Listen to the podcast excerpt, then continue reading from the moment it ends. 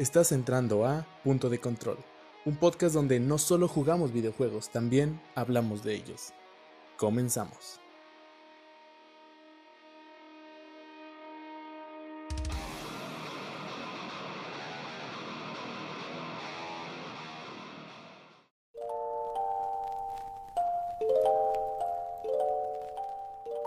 Hola, buenos días, buenas tardes y buenas noches. Esto es Punto de Control, un podcast sobre videojuegos. Yo soy Gamaluna y como siempre estamos aquí para hablarles de videojuegos y de muchísimas cosas más. La semana pasada fue una semana un poco movida, no tuvimos eh, capítulo por cuestiones que ya les explicamos en el aviso, pero en pocas palabras se movió el mundo abajo de nosotros. Pero ya estamos de vuelta, tenemos electricidad, tenemos internet, tenemos ganas de hacer podcast y hoy vamos a empezar con algo que siempre hemos platicado eh, de forma personal, pero creo que nunca habíamos hecho una lista como tal. Vamos a hablar de nuestros juegos favoritos y creo que no va a ser un podcast tan largo, pero va a ser uno lleno de muchas cosas interesantes y con muchas emociones. Pero yo creo que este podcast va a servir para que la gente que nos escucha nos conozca un poco mejor, de que nos puede gustar exactamente el mismo juego, pero puede ser por motivos distintos o por puntos muy específicos, porque una parte muy importante de todo este mundo que cada uno de nosotros juega por diferentes motivos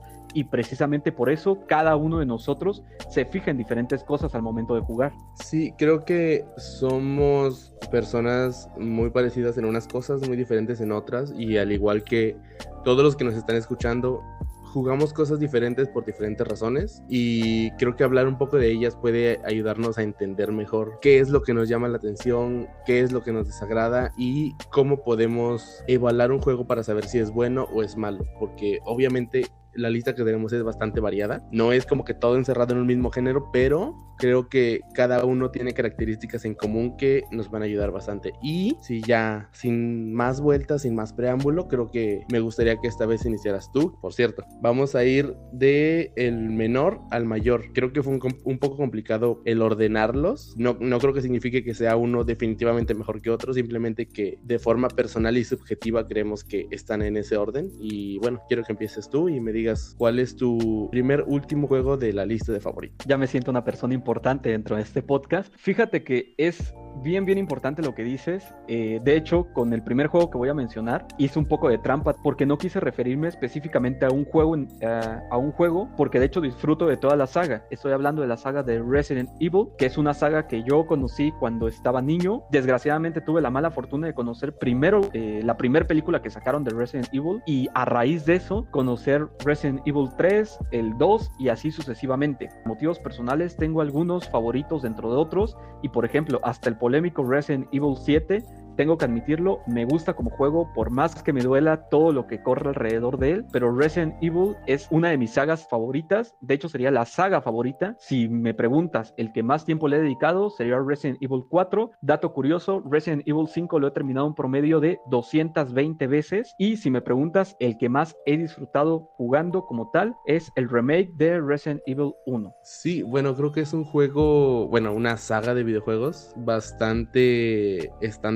actualmente. Ha tenido, bueno, desde mi punto de vista ha tenido altibajos bastante importantes, pero al final es una saga que se mantiene estable. Sus números siguen siendo buenos, a pesar de que el 7 es bastante polémico, creo que es uno de sus mayores reinvenciones. Permitió a la saga tener tantos remakes como ahorita, que estamos teniendo el 2 y el 3, que son bastante interesantes, bastante más cercanos al terror. Y creo que también todos los juegos anteriores tenían algo que ofrecer. Si bien el 4, el 5 y el 6 fueron como que los tres que dieron una vuelta completa a lo, a lo, que se conocía como Resident, al menos desde mi perspectiva. Creo que los tres tienen cuestiones muy, muy específicas que los hicieron bastante buenos. Por ejemplo, uno que se pudiera jugar completamente en, en cooperativo, que me parece que es el 5. Eh, el 4, que es como el equilibrio perfecto entre el terror y la acción. Y el 6, que es un poco más el perfeccionar lo que venía del 5, ¿no? Cuestiones muy extrañas al momento de hablar de las series numeradas. Y también se extendió bastante a otras historias, como los que están numerados, el Revelations, Revelation 2, Code Veronica y todos esos otros juegos que tiene la franquicia. Recordemos que el 4 fue el juego del año cuando salió, el Resident Evil 5 quiso hacer lo mismo que hizo el 4 y el Resident Evil 6 nos presentó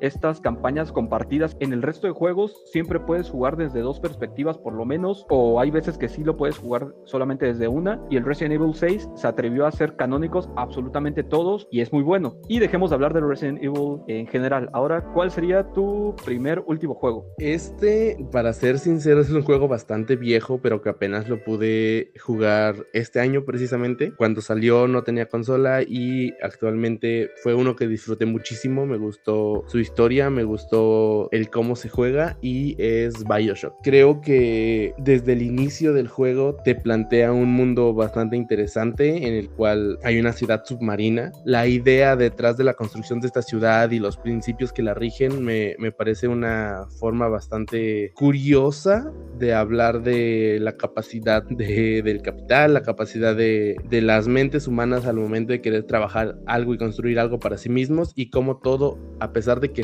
es tan bueno en sus bases, puede irse al diablo muy fácilmente. Eres el protagonista que llegó prácticamente de la nada y ves un poco cómo va en declive este mundo. Me gustan mucho los enemigos que tiene, me gustan mucho las habilidades. Prácticamente te vuelven un mutante súper poderoso. Tienes armas también, pero puedes eh, electrocutar gente, quemar gente, levantar cosas con la mente y otras tantas cuestiones que son bastante interesantes. Controlar insectos y todo eso hace que el juego sea bastante dinámico. No sé, creo que creo que fue bastante bueno y tiene uno de los enemigos que me parecieron de los más bien diseñados, creo que de toda la historia de los videojuegos que he jugado, que es el, el Big Daddy, que es un monstruo enorme y, no sé, me gustó mucho, me llamó la atención. Y bueno, ese es mi primer último número de la lista.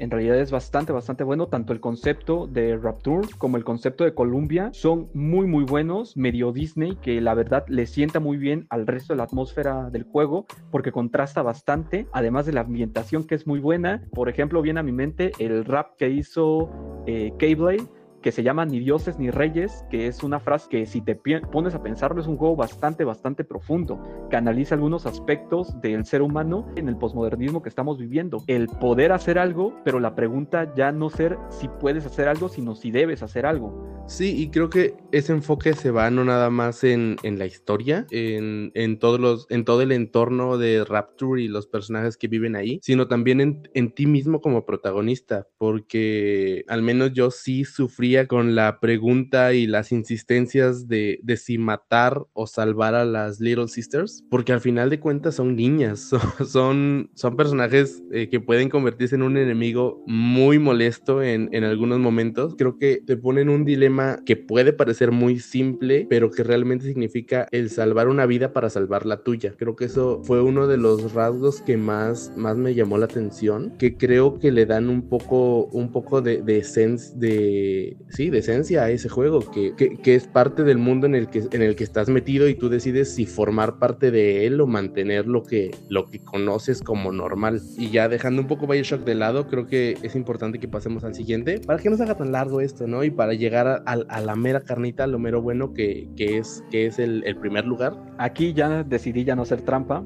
Hice trampa en el, sexto lugar, pero no lo voy a hacer otra vez aquí. De hecho, eh, es Pokémon Cristal. ¿Por qué Pokémon Cristal? Si en realidad Pokémon Cristal no es el primer juego de Pokémon que jugué. Yo quise poner aquí Pokémon Cristal por el lugar que ocupa en mi corazón, más allá de toda la saga Pokémon, porque Pokémon Cristal fue el primer juego que me terminé. También fue el primer juego de Pokémon donde conocí eh, los cheats porque yo lo jugaba en una PC. Era buenísimo llegar a computación en la secundaria y jugar Pokémon Cristal los ratos que pudiera. Y cuando yo conozco Pokémon Cristal, cuando conozco todas estas dinámicas del reloj, que extrañé mucho ya para la siguiente generación y la posibilidad de poder viajar a otra región diferente a la que estabas, me encantó y se quedó totalmente en mi corazón. Creo que también una de las cosas que me llamó la atención fue esto del reloj de el día y la noche y creo que este es el juego en donde donde aparecen los Bonguri, las cositas esas que las llevabas con un tipo y te las podía convertir en pokebolas que eran especiales para distintos tipos de Pokémon. El bosque también me pareció algo bastante interesante. Creo que siempre los bosques de Pokémon son son atractivos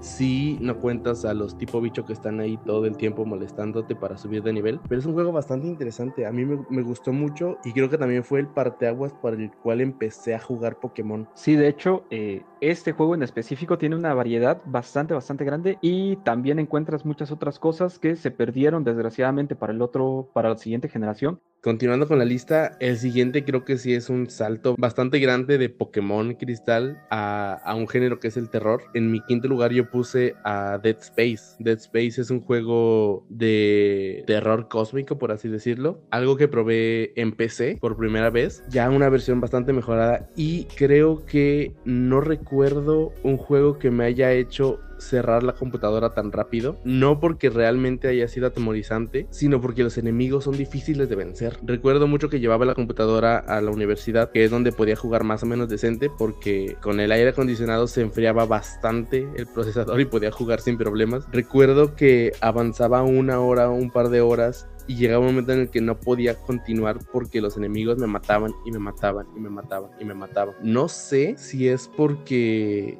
porque yo soy malo, o sea, realmente yo creo que soy malo jugando, solo que me gusta hacerlo, pero creo que es uno de los momentos en los que más he sufrido, al menos en computadora. Los enemigos que, que te agarran de la pierna y que luego no te dejan escapar son de las cosas que más más más me estresaban en ese juego y no no sé, realmente lo disfruté mucho, pero me costó bastante terminarlo. Sí, de hecho, como tú mencionas, yo creo que Dead Space hace algo muy, muy bueno que, que no te deja estar cómodo porque la ambientación no ayuda, los enemigos no ayudan, contrario a muchos otros juegos donde simplemente tienes que presionar botones y listo, aquí sí tienes que estar atento y esa precisamente esa ambientación también te pone un poco a la defensiva y cada vez que ocurren todos estos sucesos donde pues de verdad se enfocaron en general terror en el en muy buen efecto. Yo creo que Dead Space sí va a estar dentro de mi lista de juegos que voy a descargar. Relacionado con la ambientación, creo que el diseño de todos los enemigos, de traje del protagonista y de las armas es uno de sus puntos fuertes. Recuerdo que era de las armas más raras que he visto en algún juego y ver que es algo tan potente que los enemigos aún así pueden atacarte a pesar de que ya les diste un disparo o dos o que simplemente tarda en recargar, creo que es una de las, de las cosas que más me llamó la atención. Eso de continuar con, con la lista y me gustaría que me hablaras de cuál es tu cuarto juego. Mi cuarto juego sería, eh, tendríamos que remontarnos al año 2010. Me estoy refiriendo al juego de Heavy Rain. Para los que no conocen esta maravilla, es muy normal que no la conozcan, más que es exclusivo de PlayStation 3. Esos juegos que marcaron un antes y un después, porque vamos, ¿quién se hubiera atrevido a contar de esa manera la historia de un asesino? Final es buenísimo, bueno, uno de los tantos finales que puedes desbloquear el final más completo, por así decirlo, es buenísimo, el resto también lo son, tiene sus defectos como tal, pero la verdad es un juego muy muy bueno. Algo que quiero recalcar bastante es que creo que es el juego que he jugado o que he tenido la oportunidad de jugar que más libertad te da como jugador, o sea, contando una historia totalmente lineal, te da muchas, muchas libertades. O sea, hay partes enteras que te puedes brincar. Evidentemente, todos y cada una de las decisiones que toman tienen relevancia en la historia y tienen alguna consecuencia. Y no entiendo cómo es que un desarrollador puede llegar a tal nivel donde diga, ¿sabes qué? Vamos a pensar en cómo se desarrollaría el juego si es que el jugador decide no hacer nada de lo que nosotros le pedimos que hagan. Y a ese punto, o sea, incluso vamos, algo tan absurdo. Hay una parte donde puedes escoger si ir al baño o no ir al baño. Eh, en una parte posterior, el personaje se orina porque sigue teniendo las ganas y por la situación termina haciéndolo. Este es el momento en el que hacemos un, un déjà vu porque vamos a regresar a Pokémon. Y como te había comentado, Pokémon Cristal fue el que me, llamó la atención para entrar a este mundo y creo que el juego que, que más he disfrutado de la saga hasta ahora es Pokémon Rojo Fuego. No porque sea el mejor, estoy seguro que hay algunos que son mucho mejores, como el remake de Gold y Silver, pero creo que este juego es el que más he disfrutado porque es el perfeccionamiento de la nostalgia.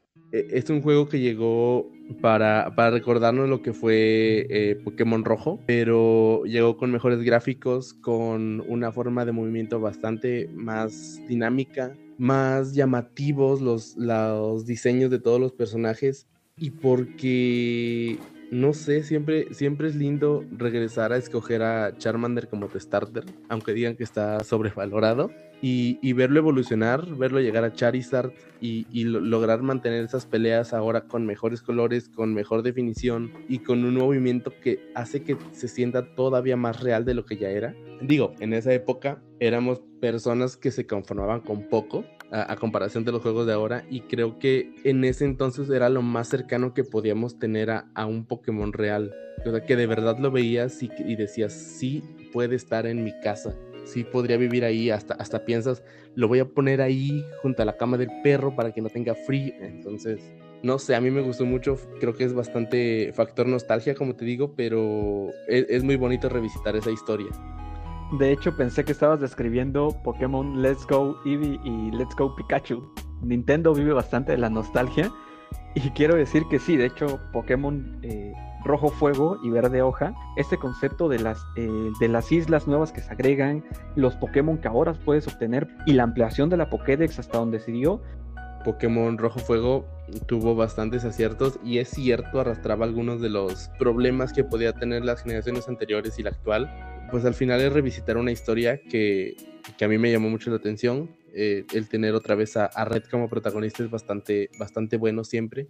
Tiene bastantes cosas que son, que hacen una experiencia diferente, una experiencia que se siente nueva a pesar de que es una revisita a algo que ya conocemos. Reanalizaron, se modificaron algunos stats de algunos Pokémon para que para mejorar la experiencia, para mejorar el, juego con amigos a través del, cable link. Se ajustaron algunas cositas, se añadieron Pokémon, se añadieron islas. Creo que es una experiencia que se siente bastante buena y que creo que merecía la pena el, haber hecho la compra en ese momento para poder experimentar un nuevo Pokémon. Bueno, una vez terminado este, este pequeño déjà vu de Pokémon, creo que es hora de que pasemos a tu número 3, que creo que es un número que me llamó bastante la atención. No creí que estaría en la lista y creo que hay cosas interesantes que puedes decir. Es un juego que yo no he jugado, entonces en esta ocasión me reservo comentarios y te dejo que hables largo y tendido sobre él.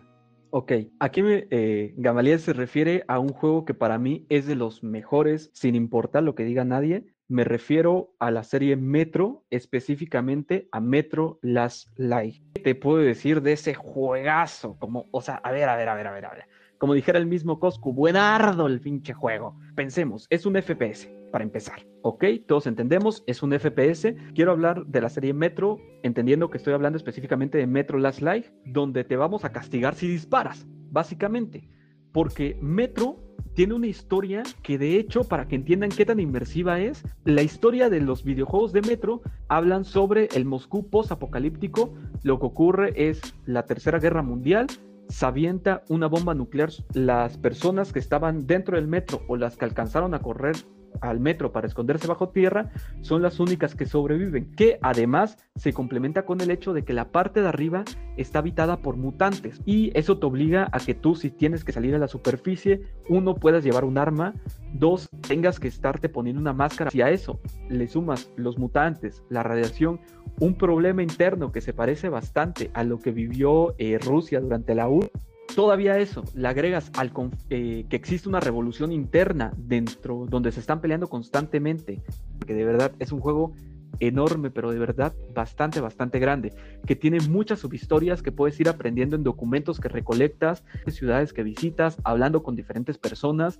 Cuando tú comienzas el juego, hay mucho que pasó antes de ti, hay cosas que ves en flashback y hay algunas cosas que inclusive el juego ni siquiera se preocupa en explicarte cómo es que pasaron. Entonces, Metro lo pongo aquí por lo grande que de verdad es, a tal punto que tú puedes meterte a YouTube y ver cientos y cientos y cientos de campañas.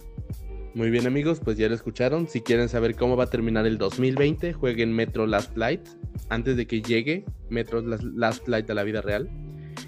Última cosa que quiero agregar sobre la serie Metro, o bueno, específicamente sobre Metro Last Light. Si tienes la duda de, puedes buscar el tráiler que se llama La creación si no, me encargaré de que Gamaliel les comparta a través de punto de control el link del tráiler diciendo eh, la creación a través de la Biblia, donde dice en el primer día Dios creó tal, tal, tal, y al final eh, Dios murió o nos abandonó. Te lo dice porque Artiom cree en la existencia de un Dios, pero cree perfectamente de que lo matamos, un poco en el sentido nihilista, cuando soltaron la bomba nuclear. Es un juego mucho más grande de lo que creí. Sin duda, a lo largo de la semana vamos a presentarles algunos trailers o escenas de, los juegos que estamos enumerando en la página de Facebook, en Twitter y en Instagram, para que igual conozcan un poco más, se enamoren y tal vez los atrape lo suficiente para que lo puedan probar. Y bueno, continuando con esta lista, es mi turno. Es momento de hablar de mi número 3 y creo que vamos a entrar en uno de los mejores juegos que creo que existen en esta generación y creo que uno de los mejores juegos de terror que, he conocido. Estoy hablando de Devil Within 2. Devil Within 2 es la continuación de un juego que salió en PlayStation 3 y Xbox 360. El primero no tuve la oportunidad de, de jugarlo, pude conocer la historia y jugar algunas secciones muy específicas contigo en, en PlayStation 3. Creo que el primero era un juego bastante bueno, que retomaba muchas de las raíces de lo que el director había hecho antes. El director es Shinji Mikami, que trabajó en los primeros tres Resident Evil y me gustó bastante. El, el, segundo, creo que ya lo habíamos hablado en algún otro capítulo de este podcast, lo encontré de oferta lo encontré en 350 pesos. Sinceramente me encantó. No es mundo abierto, pero sí son niveles con unas zonas bastante grandes en los que a pesar de que no estés completamente apegado a la línea principal de la narrativa, sigues teniendo enfrentamientos bastante fuertes y que dan bastante miedo. La historia es que tú regresas a un sistema de mentes conectadas que se llama STEM para tratar de salvar a, tu hija, una hija que tú creías que había muerto, pero resulta que no. Y creo que es uno, de los juegos en los que el sigilo es algo bastante importante, porque si bien te dan muchísimas armas a lo largo de todo el juego, el sigilo siempre es lo mejor. Y bueno, también tiene una escena con, con un fantasma que te acosa durante todo el juego en algunas partes específicas que realmente te pone los pelos de punta y creo que, que es de las mejores experiencias que he tenido en la generación actual. Sí, de hecho, yo es, me acuerdo que el 1 me encantó, de verdad. No al punto de ponerlo en mi lista, evidentemente. Pero este sí, es un juego bastante, bastante completo. Que vamos, la jugabilidad de eh, David Within 1 es muy buena.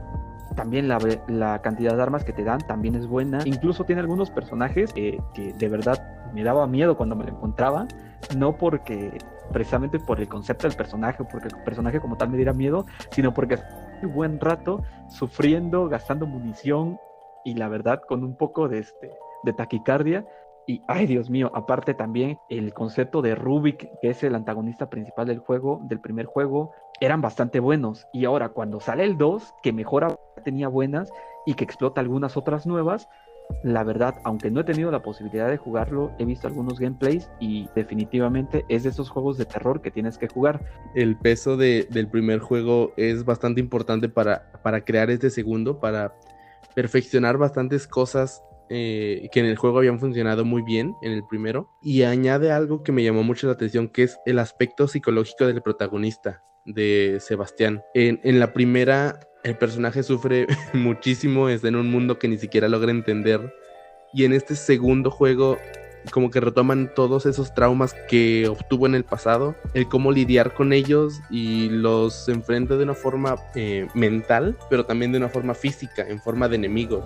Igual con Laura, que también aparece por un momento, eh, el verla surgir de ese charco de sangre eh, en medio del piso creo que es algo que no se puede describir al momento en que estás jugando porque generalmente aparece cuando ya no tienes muchas balas o mucha munición. Entonces tienes que encontrar la forma de, lograr evadirla hasta que puedas eh, matarla de la forma que el juego te dice que es la correcta.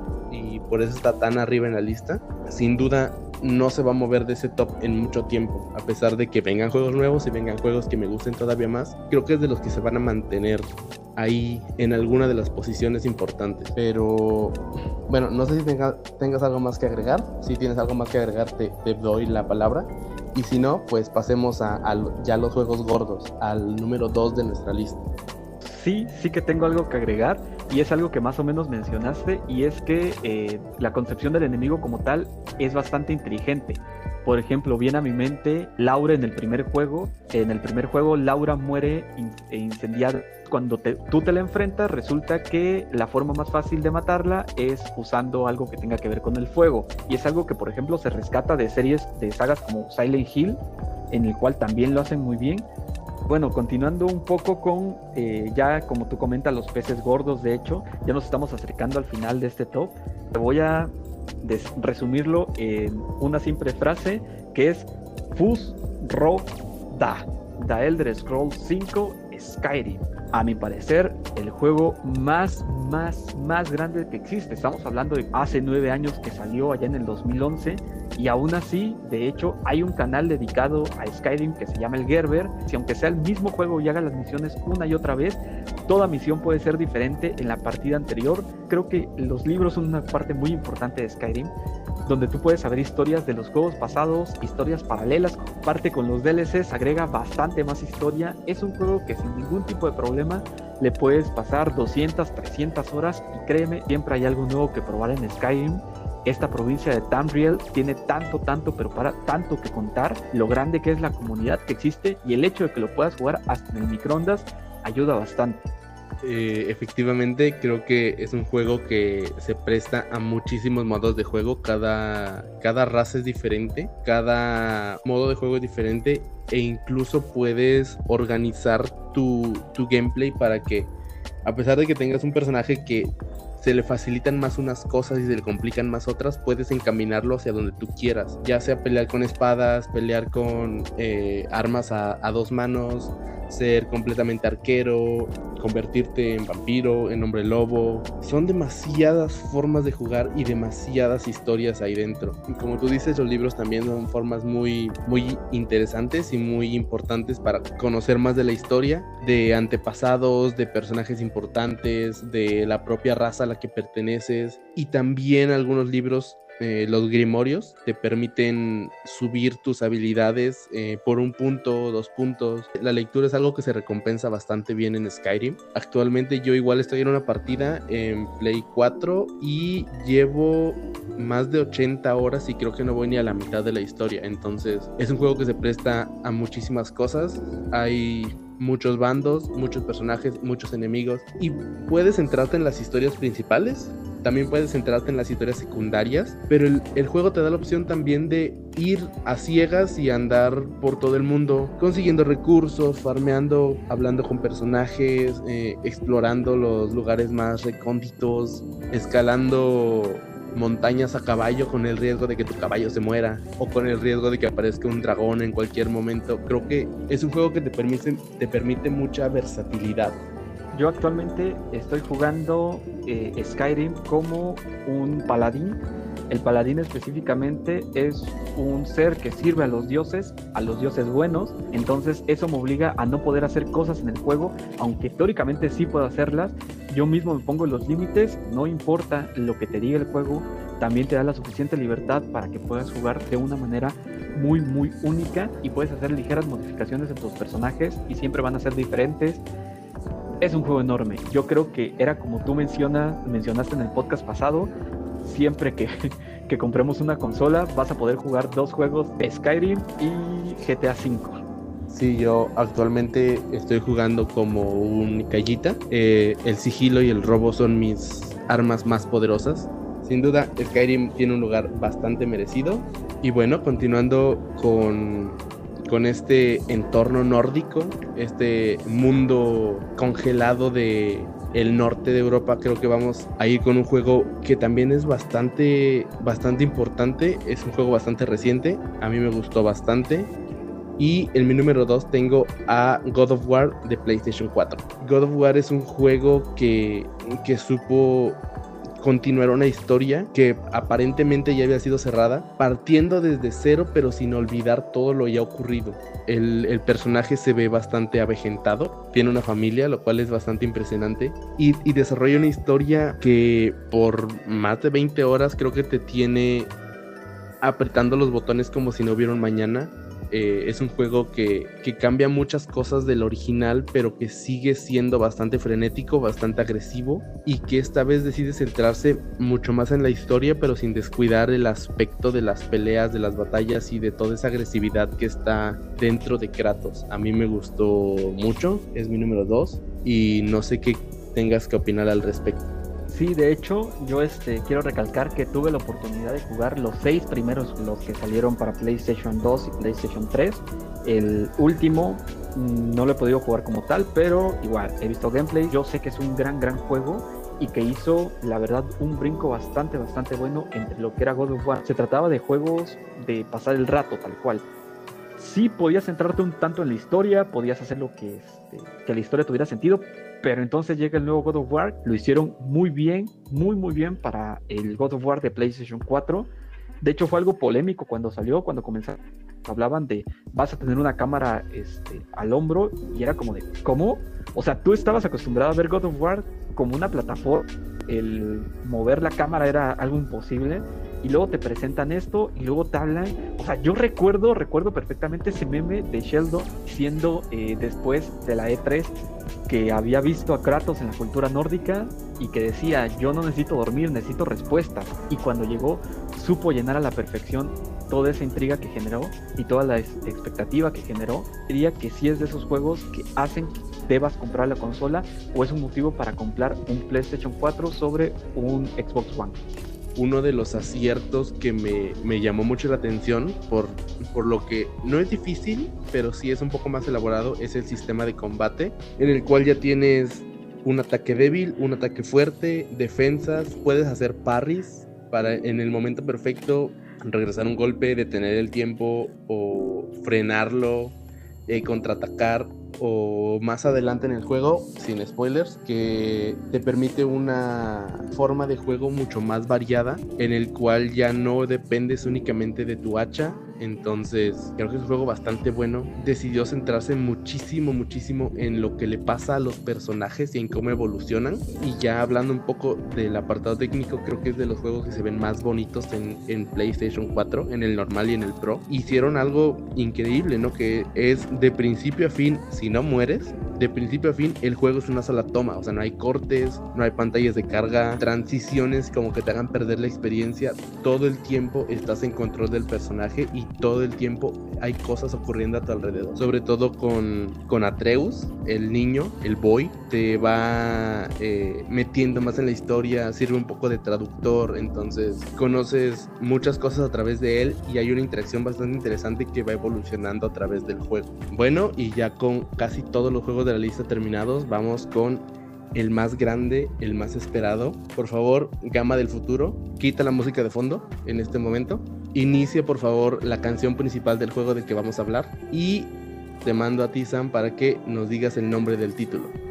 Muy bien, me siento honrado de poder presentarles a nuestro juego favorito definitivamente de todos los tiempos. Me refiero a The Last of Us efectivamente creo que creo que de las pocas cosas en las que estamos 100% de acuerdo, al menos a expensas de que salgan más juegos en el futuro y de The Last of Us parte 2 que tú no has terminado de, ver la historia y yo todavía no lo tengo. Creo que es el juego que en el que más de acuerdo hemos estado. Tengo muchas cosas que decir de él, pero me gustaría que empezaras tú y que me dijeras por qué es tu juego favorito.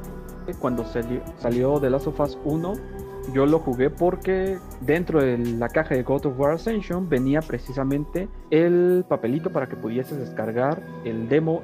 Yo lo descargo, lo juego, se ve muy bien gráficamente y bueno, lo compro en preventa, lo juego el primer día y yo dije, madre mía, pasaron los primeros 20 minutos, es el juego que creo que más emociones me ha dado. Es una ruleta rusa de emociones. O sea, hace que te encariñes con los personajes, luego los mata, luego te hace hacer cosas que tú no quieres hacer. Ese momento en el cual tú golpeabas a un personaje o le dabas en la pierna y todavía seguía vivo y estaba explicada por su vida y te decía que tenía familia, que le perdonara la vida, por favor. Y aún así, pues tú llegabas y le disparabas. O ese detalle, por ejemplo, tan curiosos de el hecho de que cuando Joel sufre una herida durante el juego, eh, las cicatrices se van quedando dentro de sus brazos, a ver la historia, es, está bastante cargada de emoción de por sí, pero tiene esos momentos como de pausa donde tú dices, oye, qué bonito es esto. The Last of Us es de esos juegos obligados que es lo que dije desde el primer podcast, absolutamente nadie, ni los más fans, ni los más fans de Xbox, pueden decir que fue un mal juego. Para mí fue el juego del año y de verdad es de los pocos juegos a los cuales yo le doy un 10 jugar, así tengo 80 años y me lo haya acabado ya mil veces. Creo que no puedo estar más de acuerdo contigo. Eh, dijiste muchas cosas importantes y, una de ellas es, es la historia. Creo que fue lo que más me llamó la atención. Para empezar, yo, lo, yo jugué The Last of Us hasta 2018. Llegué 5 años tarde a ese juego. Lo pude experimentar en PlayStation 4, ya la edición remasterizada, eh, que se ve visualmente un poquito mejor. No son grandes detalles, nada más es un poco de mejor iluminación. Corre a 60 cuadros, eso sí está muy, muy bonito. Los modelados mejoran un poquito cuestiones técnicas que, que, hacen el juego más disfrutable visualmente, pero nada realmente importante. Pero algo, algo que me llamó la atención desde la primera vez que terminé ese juego es la historia. Creo que, no sé si ya lo hemos hablado en podcasts anteriores, pero lo hemos hablado fuera de podcast. Lo que hizo Neil Druckmann y Bruce Straley con el guion de The Last of Us es algo impresionante tiene una historia seria que va evolucionando de forma bastante lógica. Los personajes evolucionan, todos tienen, todos los personajes importantes tienen un, gran trasfondo. Desde Ellie, Joel, Tess, que es el personaje que más amo del juego, me parece, hasta Billy, Tommy, todos tienen tienen una historia detrás que justifique el por qué son como son. Y bueno, ¿qué más te puedo decir? los, los documentos, los papeles que vas encontrando a lo largo de la historia, que relatan la historia de personas que ya no están, o de los vigilantes, o de las familias que estuvieron ahí, creo que son bastante, bastante fuertes porque logras ver a través de esos documentos cómo fueron entrando en pánico, cómo llegó la locura, cómo llegó la infección hasta ellos. Y, y, logras conectar con personajes que no has visto, que solo has leído sobre ellos. Los enemigos también me parecen muy bien diseñados. Al inicio podría parecer una historia de zombies y, los diseños podrían serlo. Los runners sobre todo, pero el clicker tiene una, una estética bastante, bastante única, bastante interesante con el cordyceps saliendo del cráneo que, que me gusta mucho. Y no sé, todo en ese juego está muy bien pensado. Los escenarios también, no sé si recuerdes, hay una escena en la que entras en los drenajes y ves como hay sillas para niños y pizarritas y juguetes. Y con lo que te vas encontrando vas armando una historia de todo lo que pasó ahí y de lo triste que llegó a ser. Y no sé, creo que eso es lo que más, más me atrajo. Luego mi edición del juego venía con Left Behind, con el DLC que como que expande un poco más ese mundo y te muestra un poco más lo, la humanidad de los personajes, al menos de Ellie. Siempre me cuesta hablar con spoilers al momento de The Last of Us porque, porque soy una persona que llegó tarde al juego y que aún así lo pudo disfrutar enteramente. Sin, sin saber lo de Sarah, sin saber lo de Ellie, sin conocer gran cosa del juego. Y creo que, creo que es algo que todos merecen jugar. Y, y aún así, aunque ya tengan spoilers, después de la quinta, la sexta vez que yo me pasé el juego, siempre termino con ese mismo nudo en, la garganta, a pesar de que ya sé qué es lo que va a pasar. Sí, de hecho mencionas algo muy importante, la historia, los personajes, de hecho creo que los personajes tienen una profundidad que he visto muy pocas veces reflejadas en los juegos. ¿Por qué? Porque de verdad Naughty Dog te golpea y no se preocupa por disculparte, o sea, te escupe en la cara y te dice, esto es la realidad y no te lo adorna, no manera tan vil y cruel como por ejemplo lo que tú mencionas. De hecho, sí me acuerdo perfectamente de estos momentos en las alcantarillas. Tenían niños y de hecho los niños eh, no los encuentras muertos como tal porque sí creo que hubiera sido demasiado. Entiendes perfectamente de que alguien se infectó y comenzó a matar y mató de hecho a toda la colonia que estaba ahí.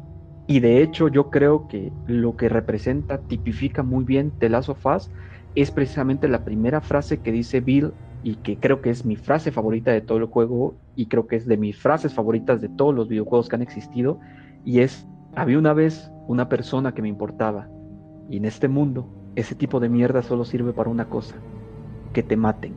Es un juego que se encarga de mostrarte una realidad post-apocalíptica. A ver, tienes juegos post-apocalípticos donde tienes cosas bonitas. Aquí no. Los clickers son aterradores. El encortarte un, un gordinflón. O sea, el estar rodeado de infectados te pone muy mal. Pero el estar rodeado de supervivientes te pone aún peor. Se encargan de decirte que el ser humano es lo peor que puede existir dentro de este mundo y que somos capaces de las peores, peores atrocidades y el juego no se tienta para nada el corazón para decírtelo. Todo este, este ambiente que se genera a lo largo de The Last of Us, la vinculación que existe con el jugador no va a ser lo mismo que si tú lo juegues. Es de esos juegos que yo te diría, no te quedes con una reseña, no te quedes con un gameplay, de verdad, juégalo porque la sensación que te va a dar va a ser muy diferente a si solamente lo observas. Sí, eh, estoy de acuerdo y creo que ya para, para ir cerrando, cerrando con este juego, creo que uno de los potenciadores que, ayuda muchísimo a, la experiencia, esta experiencia de sufrimiento que tienes junto con los personajes es la música eh, Gustavo Santaolalla hizo un muy buen trabajo. Él es argentino, trabajó en Amores Perros, me parece, trabajó en El Secreto en la Montaña y trabajó en, muchas otras cosas antes de llegar a, a, The Last of Us y tiene una forma de, crear un ambiente de, tristeza, de tensión, de, de, ternura de una forma tan sencilla y con, con formas bastante no simples, pero sí sencillas que puedes recordar. En este momento estamos escuchando de fondo parte del soundtrack y creo que son de, los, de las canciones que más se recuerdan de un juego y que más sentimientos te provocan al momento de escucharlas, porque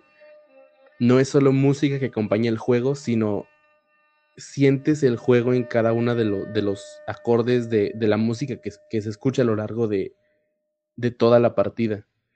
Em, el invierno creo que fue lo más duro para mí.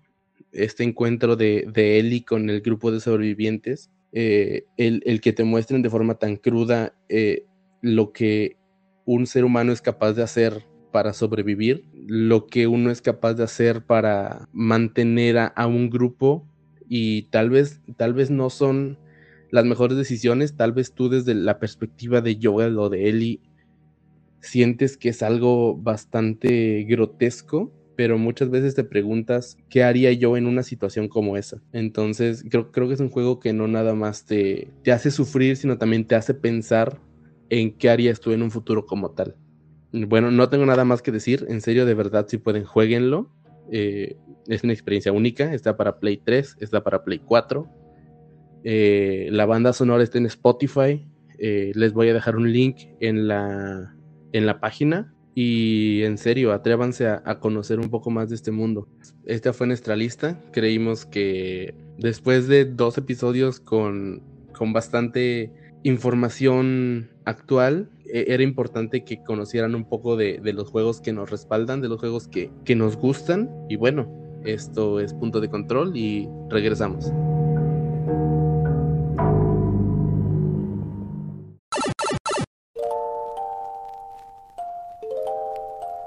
Bueno, estamos de regreso en Punto de Control.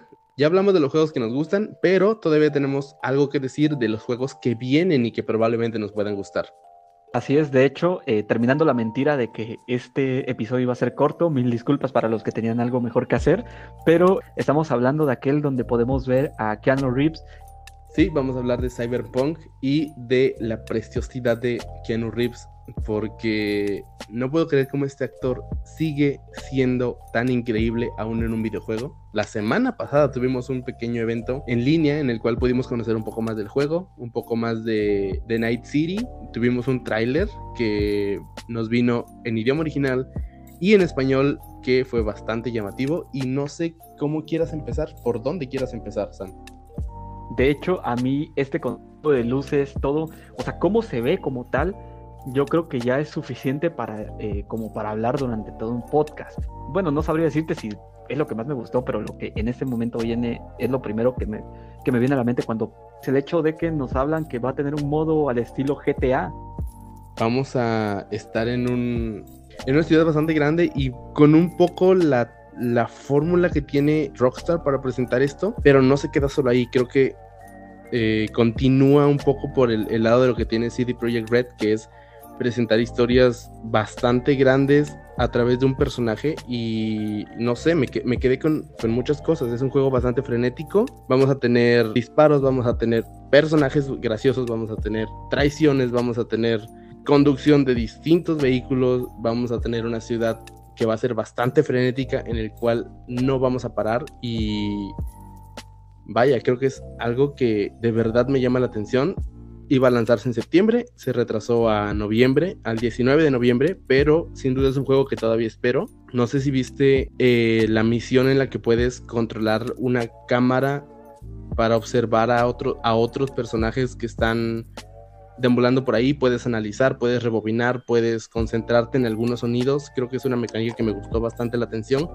Sí, de hecho sí, eh, las nuevas mecánicas que nos presenta Cyberpunk se ven bastante bien sí quiero conocer. No estoy tan metido como tal en el género, curiosamente. Creo que sería de los primeros juegos Y de hecho, algo que me gustaría poner también en este momento es que para los que nos encanta que los juegos sean, salgan más allá de la pantalla, eh, Netflix dijo que para el año 2022 se va a estar estrenando un anime precisamente basado en Cyberpunk. Me encanta tanto el concepto, principalmente el concepto de que extiendan más allá del videojuego todo lo que vamos a tener. Sí, además, hoy por la mañana salió eh, la imagen en la cual eh, CD Projekt Red además anuncia que todas las versiones van a venir con un mini cómic digital, eh, igual para continuar con la historia. Y con el bonito regalo de que, como en tiempos antiguos, vamos a tener una edición estándar con bastantes elementos extras. Tenemos stickers, tenemos un mapa de la ciudad y una pequeña postal que nos mandan, lo cual hace que, la caja sea otra vez un conjunto de cosas, no, no, no nada más un lugar para guardar el disco. También tendremos portada reversible. Entonces, creo que va a ser un juego completo, un juego que se va a disfrutar bastante desde el momento en el que haces el unboxing. Y pues nada, está ya un poco más lejos de lo que esperábamos, pero sigue estando bastante cerca. Sale este año, va a tener un anime en Netflix, Cyberpunk Edge Runners. Ya tiene algunas canciones del soundtrack en Spotify. El artista es Samurai y no sé qué más puedo decir. Es un juego que me llama la atención. Por ahí vamos a subir al canal el tráiler en idioma original, en inglés, y el tráiler en español, para que vean un poco las diferencias. Creo que es un doblaje bastante llamativo, bastante interesante. Será cosa de esperar nada más. Y bueno, con, con eso terminamos nuestro podcast del día de hoy. Como les dijo Sam, creímos que iba a ser un poco más corto.